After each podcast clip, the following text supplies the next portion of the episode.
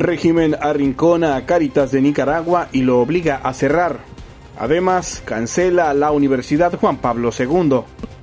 Y continúa la discusión sobre Nicaragua en las Naciones Unidas. Países instan al régimen de Ortega a cesar la represión y buscar el diálogo. El Vaticano también se pronunció.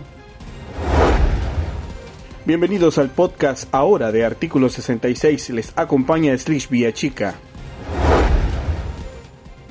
El régimen de Daniel Ortega y Rosario Murillo cerró organismos sin fines de lucro religiosas en medio de tensiones entre la Iglesia Católica y el Ejecutivo. Las asociaciones a las que le quitaron la personalidad jurídica son Asociación Universidad Juan Pablo II, Universidad Cristiana Autónoma de Nicaragua, Caritas Diocesana de Jinotega y Caritas de Nicaragua. De acuerdo al Ministerio de Gobernación, las dos universidades no cumplieron con sus obligaciones ante el órgano rector de la educación superior, CNU y el CNEA. Asimismo, no habían reportado sus estados financieros y juntas directivas ante el Ministerio. Con esta medida, el régimen confiscó ambos centros de estudio, con lo que suman 19 universidades privadas, nacionales e internacionales, ilegalizadas desde diciembre de 2021. Los estudiantes afectados quedan ahora bajo la tutela del Consejo Nacional de Universidades, CNU, reconocida como una institución partidaria del régimen. En cuanto a la Asociación Cáritas de Jinotega y Cáritas de Nicaragua, Gobernación informó que las organizaciones acordaron su disolución voluntaria. Era una muerte anunciada, según fuentes cercanas a la iglesia Caritas de Jinotega, dirigida por Monseñor Carlos Enrique Herrera, quien es obispo de la diócesis de esa ciudad y presidente de la Conferencia Episcopal de Nicaragua, tenía prohibido recibir apoyo de donantes, con el que ayudaba a sectores vulnerables de la población. Caritas de Nicaragua, que dirigía recientemente Monseñor Sócrates René Sándigo, obispo de León y señalado de ser cercano a la dictadura, acordó cerrar en enero pasado. La asociación era el brazo social de la Iglesia Católica. Existía desde 1994 y estaba integrada por ocho caritas diocesanas. Para la investigadora Marta Patricia Molina, quien ha documentado los ataques contra la Iglesia Católica en los últimos años, el argumento de cierre voluntario solo es la fachada de la persecución religiosa en el país. Caritas Nicaragua fue instituida en noviembre de 1960 y desde su creación esta organización sin fin de lucro ha pasado haciendo el bien al país y sus beneficiarios han sido las personas más vulnerables Muchas veces el trabajo era realizado en sectores donde no hay presencia de la administración pública o esta presencia es escasa.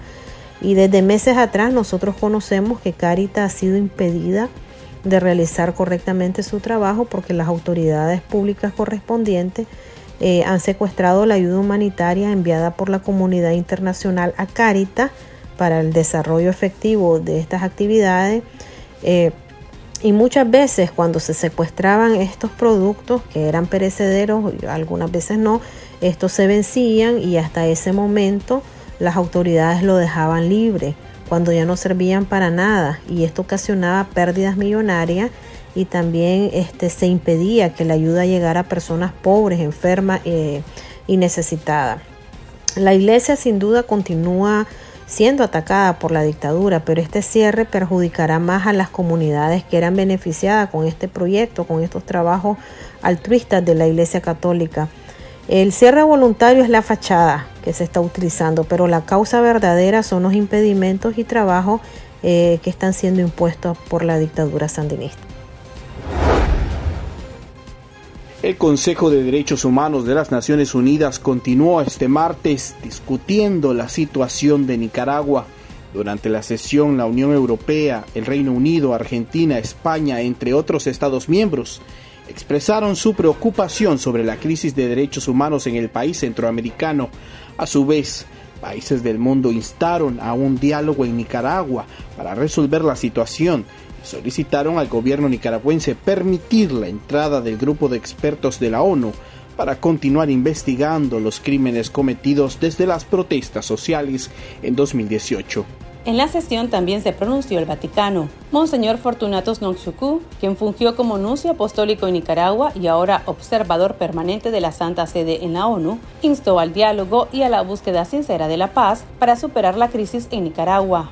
Esta delegación desea, así pues, hacerse eco del llamado del Papa Francisco a que se superen las hostilidades y se busquen espacios para el diálogo constructivo entre las partes, sentando las bases para el retorno a una coexistencia pacífica sobre la base del respeto de la dignidad y derechos de todas las personas, en particular los que están en situación más vulnerable, que se ven afectados desproporcionadamente por las actuales circunstancias. El Papa Francisco está la apertura de los corazones de los líderes políticos y de todos los ciudadanos en la búsqueda sincera de la paz, que nace de la verdad, la justicia, la libertad y el amor.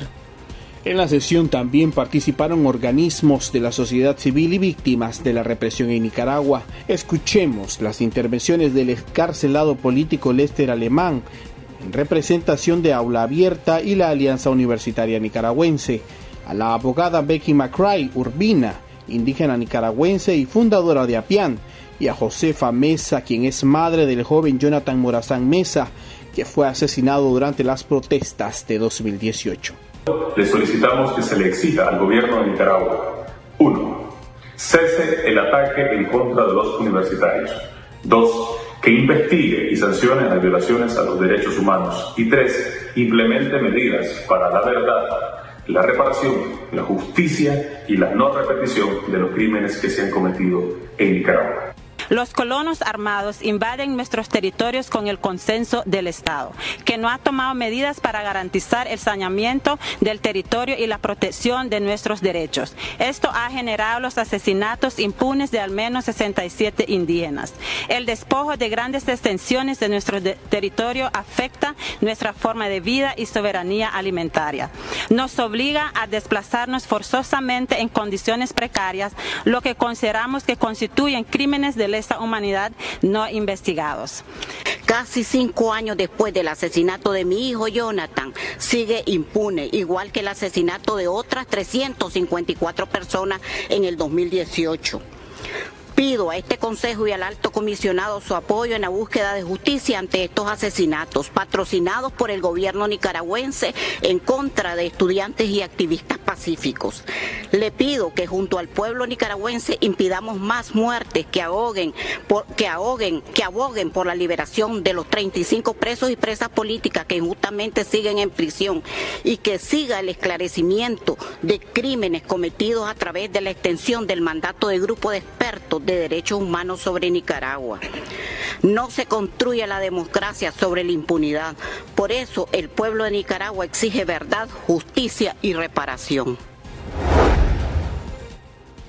Desde aproximadamente un año, Carlos González Mairena emprendió con la venta de refrescos naturales en un puesto que improvisó ubicado en una de las esquinas principales de Bluefields en la costa caribe sur, el que se ha convertido en el medio para sostener a su familia. Este proyecto, digamos, mi, mamá fue que lo trajo, pero yo fui que le di más ideas innovadoras, traje máquinas nuevas y, aquí con mi pareja que está aquí atrás, este, ella me ha estado ayudando y me ha estado apoyando en los momentos buenos y malos, y le doy gracias a Dios por eso y, con la ayuda de Dios y la sabiduría que le da también de, tratar de hacer las cosas bien y dar un, buen producto de calidad. Una de las metas de González Mairena es ver a su pequeño negocio de refrescos convertido en un establecimiento de batidos varios en esta ciudad caribeña. Ha invertido en el negocio para volver más óptima la producción de refrescos. Mi reto y mi desafío es este, tratar de luchar por mi familia y que no le falte nada a mi hijo, pero también implementar nuevas ideas, nuevas estrategias, porque la verdad que tengo un proyecto de hace de hace seis meses que lo tengo ahí guardado en mi casa, que voy a ver si en esta semana o la otra semana ya lo pongo a prueba. Sí, la verdad que en realidad quiero poner un proyecto de vender batidos. La verdad que se necesitan ideas, ideas que digamos, que, digamos dos cabezas piensan más que una, como dicen, ¿verdad? Que todos nos pusiéramos de acuerdo y pensáramos por el bienestar de todos, ¿verdad? No, no solo por, por pensar que, quién gana más y quién gana menos, porque al final de todos, todos tenemos, todos tenemos necesidades. En Bluefields son cada vez más frecuentes los pequeños negocios manejados por vendedores ambulantes, jóvenes y adultos mayores que emprenden para sacar adelante a sus familias ante la crítica situación económica que enfrenta la población. Comerciantes organizados denuncian que de nada les ha servido organizarse porque las autoridades no toman en cuenta sus demandas ni los busca para regular sus espacios de venta. Y estas son otras noticias que usted también debería saber hoy. El gobierno de Lula da Silva ofreció la nacionalidad brasileña a los más de 300 nicaragüenses declarados apátridas por el régimen de Daniel Ortega. El embajador del país sudamericano ante la ONU, Tobarda Silva Núñez, informó que Brasil sigue con preocupación las denuncias de graves violaciones a los derechos humanos y restricciones al espacio democrático en Nicaragua y señaló que Brasil está dispuesto a explorar la manera en que esta situación podría tratarse de manera constructiva en un diálogo con el gobierno de Nicaragua y todos los actores pertinentes. Reafirmando su compromiso humanitario con la protección de los apátridas, y la reducción de la patria, el gobierno brasileño se pone a disposición para acoger a los afectados por esta decisión bajo el estatuto especial previsto en nuestra ley de, migración. La Embajada de Estados Unidos en Nicaragua reveló este martes que el 98% de las solicitudes de migrantes nicaragüenses al nuevo programa migratorio de Parole están siendo aprobadas.